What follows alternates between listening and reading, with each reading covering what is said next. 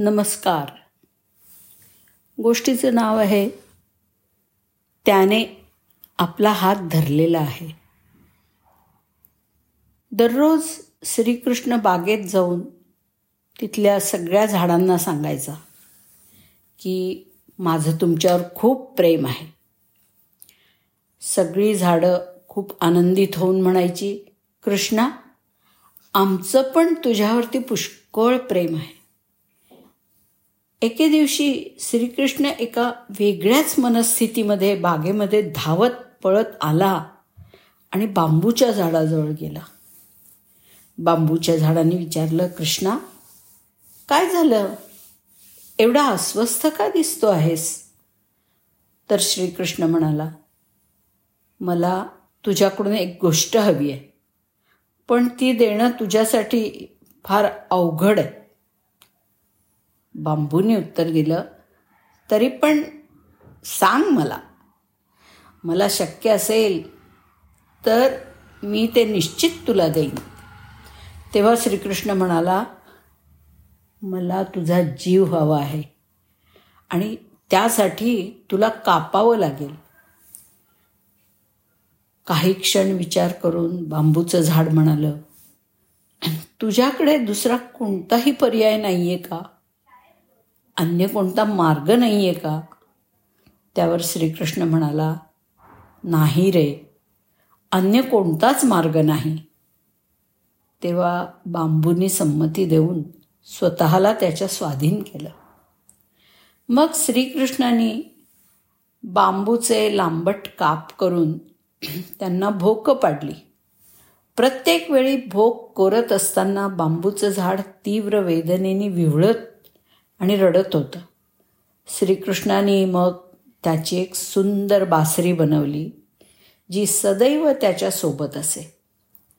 रडणाऱ्या त्या बांबूला श्रीकृष्णाचा दैवी स्पर्श झाल्यामुळे तिच्यातून मंत्रमुग्ध करणारे स्वर्गीय सूर निघायला लागले. सर्वांनाच तिच्या सुरांनी वेडं केलं. या मुरलीने कौतुक केले. गोकुळाला वेड लावले.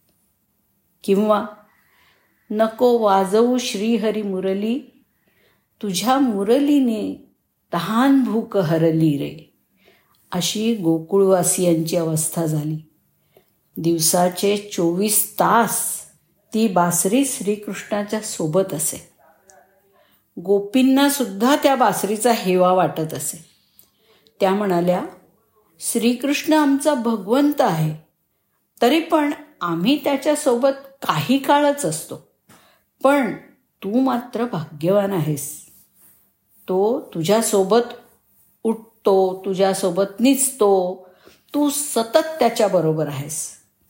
गोपींनी बांबूला विचारलं आम्हाला तुझं गुपित सांग. तुझ्याकडे असं कोणतं गुपित आहे? की भगवंताचा तुझ्यावरती एवढा जीव आहे?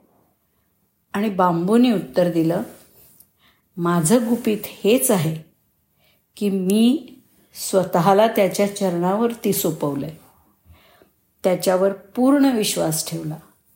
तो माझ्यासाठी जे निवडेल ते माझ्या भल्यासाठीच असेल. हाच तो विश्वास. आणि खरोखर त्यांनी माझ्यासाठी जे योग्य आहे तेच केलं. त्या सर्व प्रक्रियेमध्ये मला अनंत वेदना सहन कराव्या लागल्या. पण तो बरोबर असताना मला त्या वेदना सहन करण्याचं बळसुद्धा मिळालं.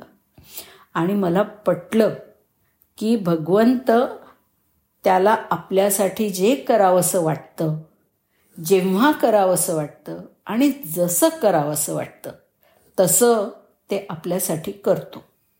मी केवळ त्याचं साधन झाले आहे. मी ही संपूर्ण शरणागती पत्करली आहे. खरंच त्याच्यावर पूर्ण विश्वास ठेवावा त्याच्या ठाई श्रद्धा असावी आणि सतत जाणीव असावी की त्याने आपला हात धरलेला आहे तर मग आपलं काय वाईट होऊ शकतं? धन्यवाद.